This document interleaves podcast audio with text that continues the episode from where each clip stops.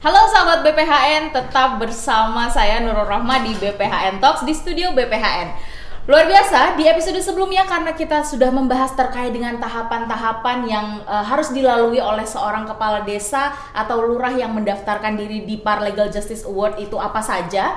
Kali ini kita akan membahas Sebenarnya apa sih keuntungan ketika seorang kepala desa atau lurah itu mendapatkan uh, predikat di Paralegal Justice Award? Apakah akan ada legitimasi-legitimasi yang uh, membuat setiap resolusi konflik yang diselesaikan atau perkara hukum yang diselesaikan oleh seorang kepala desa atau uh, lurah di daerah itu bisa membantu proses uh, penegakan hukum yang ada di MA? Mungkin bisa Mas Riki? Oke, okay, Mbak Nurul. Jadi sahabat BPAN sekalian, jadi nanti kepala desa yang yang akan ikut kegiatan ini atau lurah akan mengikuti tadi sesi yang disebut dengan paralegal academy. Dalam proses paralegal academy tersebut, maka kemudian mereka akan dibekali pengetahuan mengenai mediasi misalnya khususnya di Perma 1 2016 tentang prosedur mediasi di pengadilan. Jadi di sana ada banyak pengaturan-pengaturan yang mesti dikuasai dan diketahui oleh kepala desa atau lurah ketika melakukan perdamaian. Misalnya di dalam kesepakatan perdamaian, bahwa kesepakatan perdamaian tidak boleh memuat ketentuan yang bertentangan dengan hukum, bertentangan dengan kesusilaan, beter, bertentangan dengan ketertiban umum. Misalnya kalau ketertiban umum mereka ribut soal ada satu gerobak yang mereka tempatkan. Mereka sepakat nih, ya udah gerobaknya kita taruh di trotoar. Trotoar itu untuk kepentingan umum. Di kesepakatan semacam ini kan nggak boleh karena merugikan kepentingan umum. Ada juga kesepakatan yang merugikan pihak ketiga. Jadi yang bersengketa di antara dua belah pihak tapi orang lain yang disuruh tanggung jawab. Jadi ketika kemudian mereka mengikuti para legal academy, hal-hal yang demikian ini dikasih tahu nih ini yang boleh, ini yang tidak. Dan kemudian terhadap kesepakatan perdamaian yang sudah dibuat oleh kepala desa atau lurah, itu nantinya dapat menjadi pilihan. Apakah tetap seperti itu saja, artinya dijalankan oleh para pihak sesuai dengan hak dan kewajiban yang ditimbulkan, atau kalau mau kemudian statusnya diperkuat, maka bisa didaftarkan melalui gugatan ke pengadilan untuk dimohonkan dikeluarkan akta perdamaian.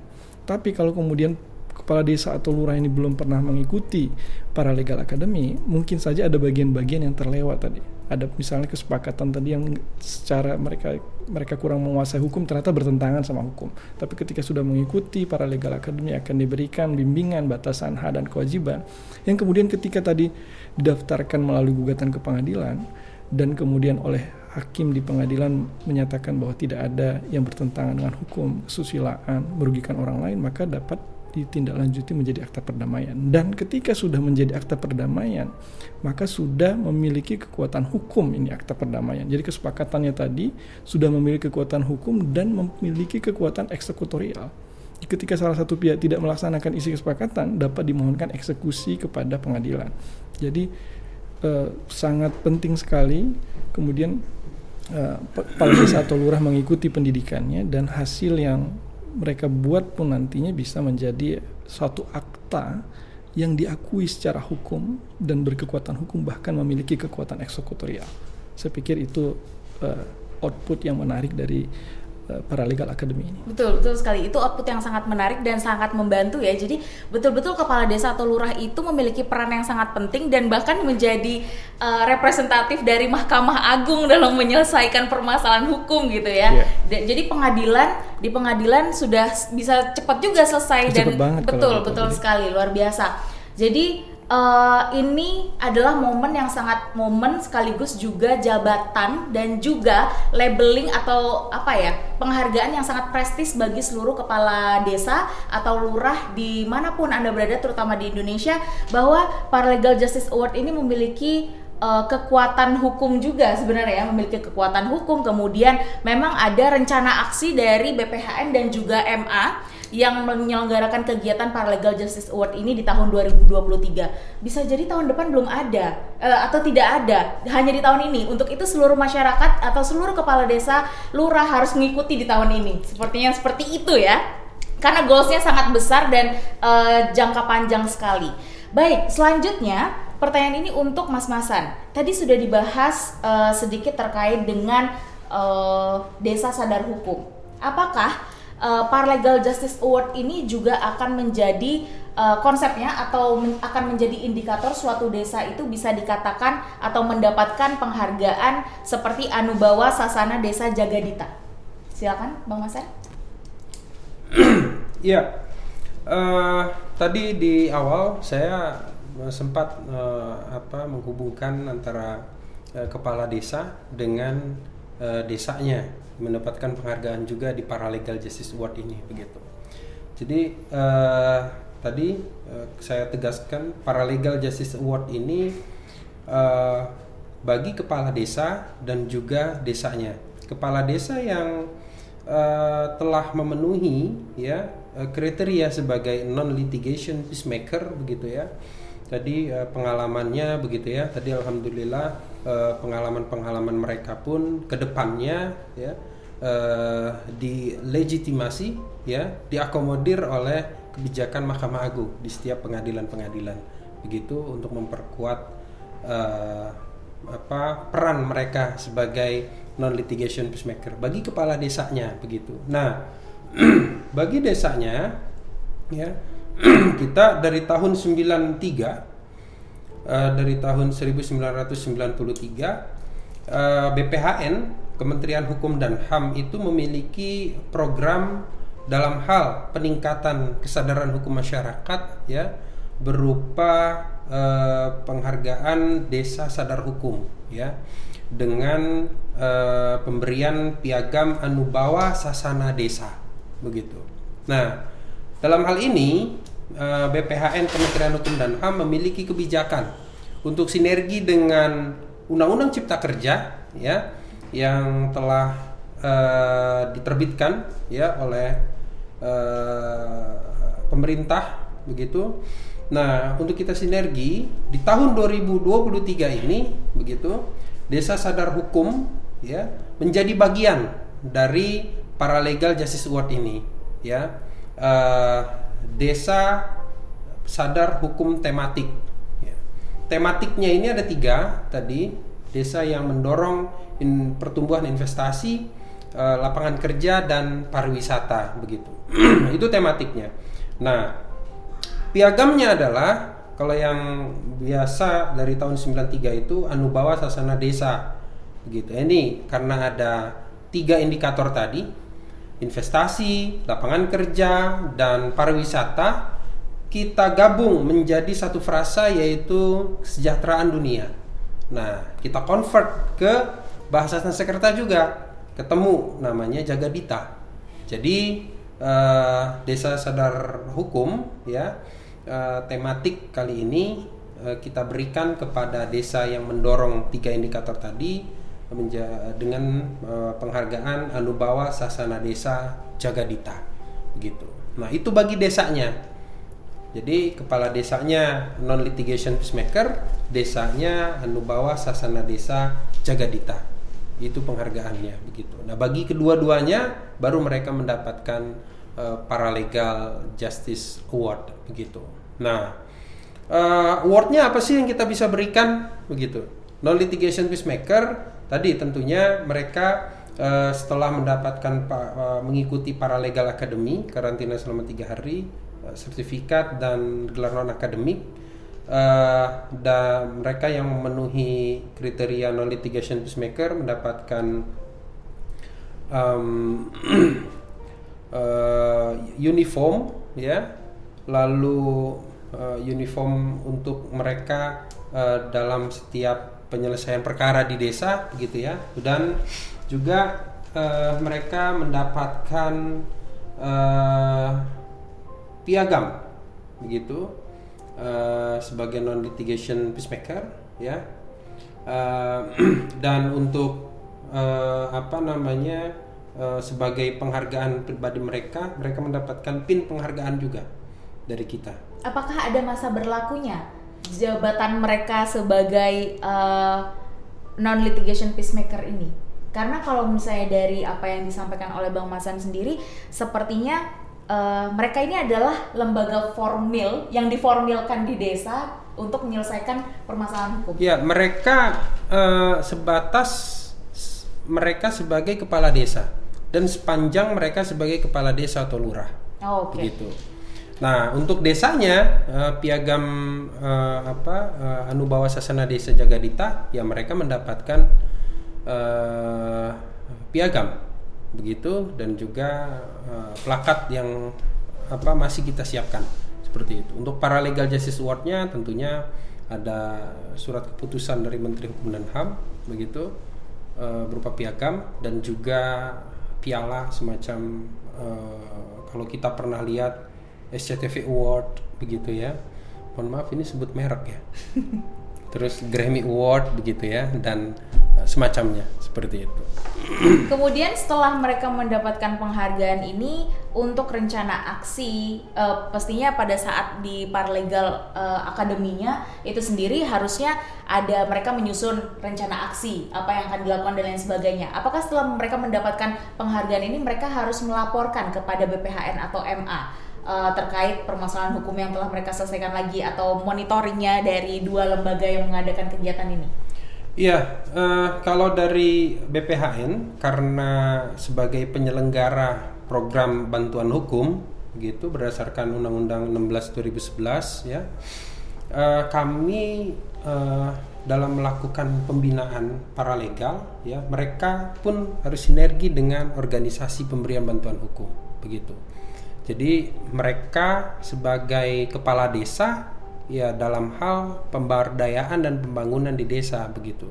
Tapi dalam hal uh, di bidang hukum begitu, seperti dalam hal ini penyelesaian konflik seperti itu, ke depannya ya mereka disinergikan dengan 619 organisasi pemberian uh, bantuan hukum begitu. Nah sehingga Eh, data-data penyelesaian perkara mereka ya penyelesaian konflik uh, mereka begitu ya itu terlaporkan ya melalui organisasi pemberian bantuan hukum. Dan kita sedang menyiapkan sebuah aplikasi gitu ya uh, ruang paralegal apregal begitu. Nah nanti segala profil segala aktivitas termasuk monitoringnya begitu ya itu tersimpan di dalam database aplikasi ruang paralegal tersebut Apregal.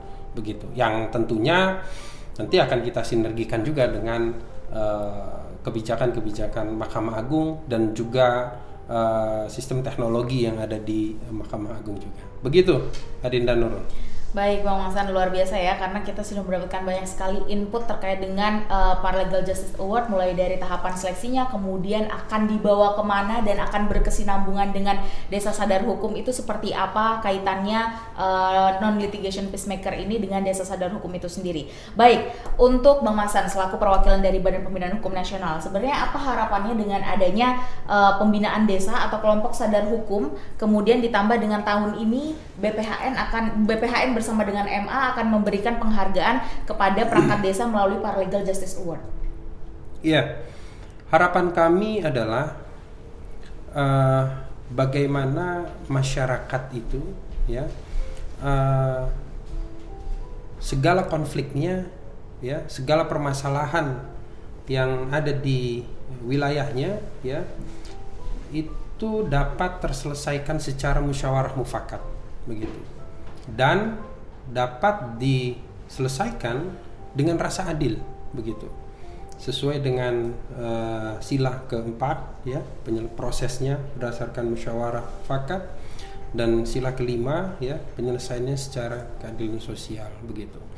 Uh, jadi tidak perlu apa namanya uh, banyak menumpuk ya. Setiap perkara itu bahkan muaranya itu ada di rutan atau di lapas kita begitu dan uh, perlu kita uh, ketahui begitu ya.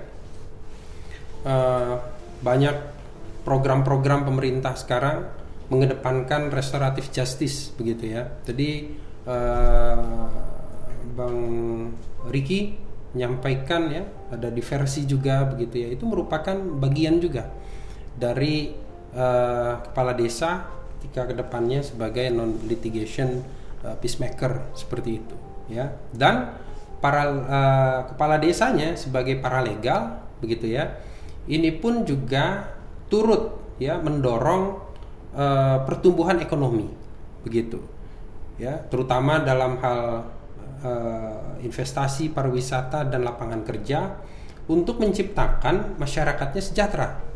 Jadi ada keseimbangan masyarakatnya sejahtera, ya insya Allah permasalahan konflik-konflik ya minimal yang ringan-ringan itu ya tidak terjadi di masyarakat ya kebanyakan kan saat ini urusan perut gitu ya di masyarakat pencurian begitu lalu perampasan, perampokan begitu ya. Itu permasalahan-permasalahan sebenarnya bisa diselesaikan di uh, luar pengadilan begitu ya. Nah, penyebab itu ya uh, banyak sekali karena faktor kesejahteraan. Ya, ekonomi keluarganya kuat ya.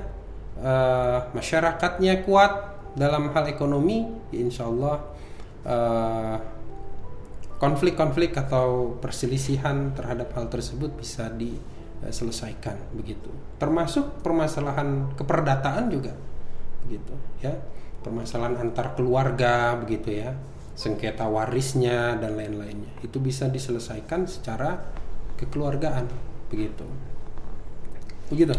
Baik. Menurut. Kalau dari sisi saya selaku host dan kita melihat dari kacamata masyarakat umum, sebenarnya dengan adanya kegiatan seperti ini, ini juga bagus bagi uh, masyarakat terutama di desa. Kenapa? Karena uh, mungkin yang pertama usulan-usulan ini salah satunya dari masyarakat tentunya bisa melibatkan KPK karena kita tidak boleh menutup mata bahwa uh, fakta di lapangan menurut ICW korupsi di level desa konsisten menempati posisi pertama uh, sebagai sektor yang paling banyak ditindak atas kasus korupsi oleh aparat penegak hukum sejak 2015 hingga 2021 Sepan sepanjang tujuh tahun uh, tersebut terdapat 592 uh, kasus korupsi di desa dengan nilai kerugian negara mencapai 433,8 miliar. Menurut uh, menurut masyarakat sendiri, ini menjadi suatu problematika di suatu desa di mana bahkan tingkat kepercayaan masyarakat kepada kepala desanya itu juga ada di beberapa desa yang menurun. Dan dengan adanya Paralegal Justice Awards ini sendiri, ini kita bisa mengajak seluruh uh, masyarakat lewat atau melalui uh, lurahnya kemudian kepala desanya untuk bisa menegakkan hukum bagaimana uh, suatu daerah bisa bangun bangkit ekonominya jika kepala daerahnya saja itu belum mampu untuk membangkitkan ekonomi? Dengan adanya uh, program nasional pembangunan ekonomi secara nasional kemudian didukung dengan adanya program seperti ini, masyarakat desa atau desanya itu sendiri juga tentunya akan menjadi spotlight bahwa oh pemerintah pusat ini betul-betul saat ini memiliki program-program yang uh, justru bisa me memberikan spotlight ke kepala daerah, entah itu kepala desa maupun juga uh, lurahnya. Sebuah terobosan yang sangat baik yang dilakukan oleh BPHN bersama dengan MA. Selanjutnya, uh, ini satu pertanyaan terakhir dari kami Bagaimana peran MA setelah perangkat desa ini mendapatkan penghargaan dan pembinaan?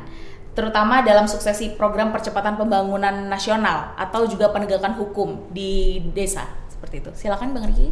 Iya, jadi kalau kemudian nantinya uh, program ini selesai, kita berharap yang pertama masyarakat menjadikan penyelesaian sengketa di oleh kepala desa atau lurah ini adalah menjadi yang prioritas.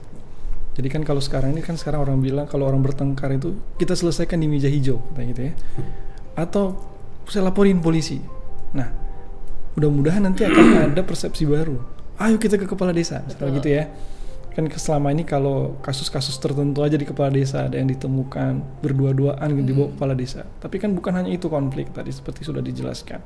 Di kepolisian ada peraturan polisi soal restoratif justice. Di kejaksaan juga ada peraturan jaksa agung soal restoratif justice. Sepanjang memenuhi kriteria di dalam peraturan polisi dan peraturan kejaksaan, maka kemudian perkara pidana pun dapat diupayakan penyelesaiannya melalui kesepakatan perdamaian oleh kepala desa. Tapi memang yang harus diingat kembali seperti Mbak Nurul sampaikan tadi, maka kepala desa harus membuktikan dirinya dia memiliki kompetensi satu dan juga memiliki integritas. Ini soal trust tadi. Emang nggak mudah ini. Jadi trust itu memang harus dibangun dari personalnya si kepala desa atau lurah tadi. Yang kedua mereka juga harus punya inovasi dan pelayanan maksimal di masyarakat. Jadi kalau misalnya kepala desanya punya kompetensi, punya integritas tapi ketika masyarakat menemuin si kepala desa atau lurah atau di kantornya agak dengan pelayanan yang amburadul itu juga akan membuat image di masyarakat wah kepala desa nggak siap maka kemudian dengan tadi kompetensi integritas pelayanan dan inovasi maka kepala desa atau lurah akan memainkan peranan yang besar jadi hanya kita berharap ke depannya tentu hanya kasus-kasus tertentu sajalah yang akan diselesaikan di meja hijaunya para hakim. Kasus-kasus lainnya ya tentu bisa diharapkan kepala desa atau lurah mengambil peran untuk menyelesaikan ini. Dan karena di dalam hukum itu kan istilahnya ada yang sebutkan bahwa hukum yang baik adalah hukum yang hidup dan berkembang di masyarakat. Dan kita bisa balik nih hukum penyelesaian yang baik adalah penyelesaian yang datangnya dari kebutuhan dan keadaan masyarakat itu itu sendiri gitu. Sehingga asas hukum tadi atau ada gium hukum tadi bisa dibalik gitu.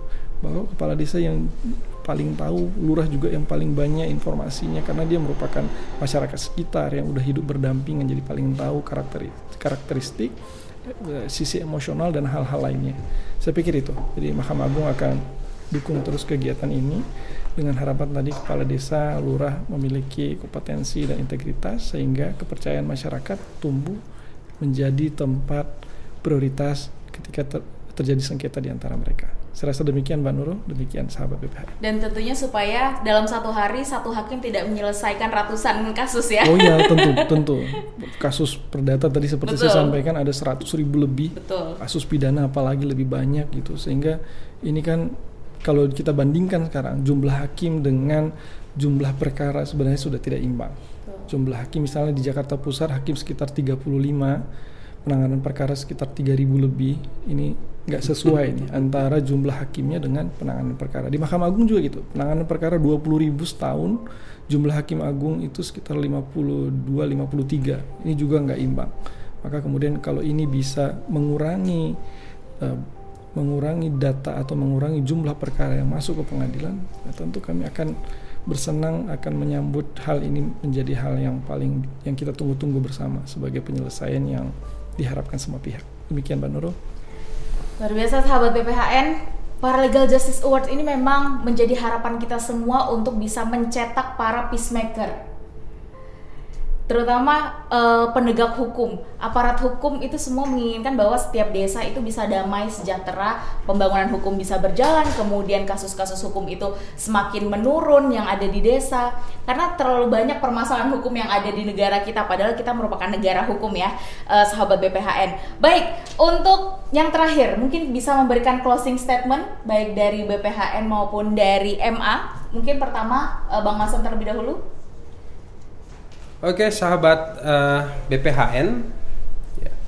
uh, kami menyiapkan uh, program Paralegal Justice Award ini untuk uh, menjadikan kepala desa atau lurah yang siap, solutif, inklusif, akomodatif dan partisipatif ya, terhadap apa terhadap kebijakan-kebijakan uh, pemerintah di desa yang uh, sinergi dengan uh, pembangunan hukum ya terutama dalam hal uh, penyelesaian perkara atau konflik secara damai dan juga uh, mewujudkan masyarakat yang sejahtera ya dalam hal perekonomian ya terutama dalam investasi pariwisata dan lapangan kerja. Sejahtera masyarakatnya adil uh, penyelesaian perkaranya dan setiap konfliknya. Jadi kita uh, mewujudkan ya sila keempat Pancasila dan sila kelima Pancasila. Demikian uh, dari saya Adinda Nurul. Terima kasih. Baik, terima kasih. Selanjutnya, Bang Riki. Ya, Mbak Nurul dan sahabat BPHN bahwa hidup rukun itu bukan pilihan, tapi kebutuhan maka masyarakat yang dapat hidup rukun di tengah-tengah kita adalah satu hal yang kita impi-impikan. Oleh karenanya Mahkamah Agung bersama dengan Kementerian Hukum dan HAM dalam hal ini BPHN mendukung agar kemudian kepala desa dan lurah dapat mengoptimalkan peran penyelesaian sengketa di level desa, di level lurah yang agar kemudian tadi bahwa kerukunan bukanlah pilihan tapi kebutuhan dan kita harap semua ini bisa terrealisasi di akar rumput masyarakat terkecil sekalipun. Demikian.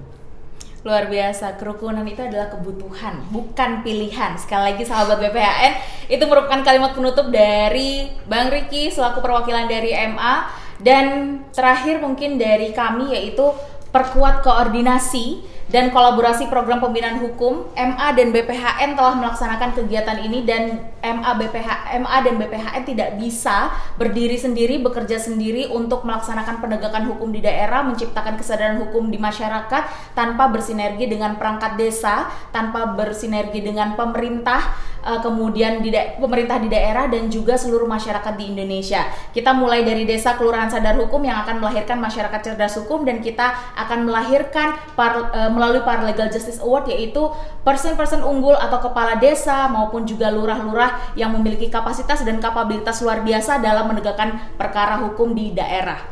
Dan untuk informasi lebih lanjut terkait dengan Paralegal Justice Award bisa menghubungi melalui seluruh sosial media BPHN atau juga bisa mengunjungi web bphn.go.id atau menghubungi kontak person yang telah tersedia mungkin bisa pantau di Instagram BPHN uh, terkait dengan Paralegal Justice Award. Jangan lupa daftarkan diri kepala desa, lurah harus mendaftarkan diri pada kegiatan atau pada program Paralegal Justice Award karena program ini uh, salah satu program unggulan di 2023 yang dilaksanakan oleh BPHN bersama dengan Mahkamah Agung. Demikian sahabat BPHN, tetap stay tune di kanal BPHN TV dan tetap pantau terus sosial media Badan Pembinaan Hukum Nasional. Terima kasih.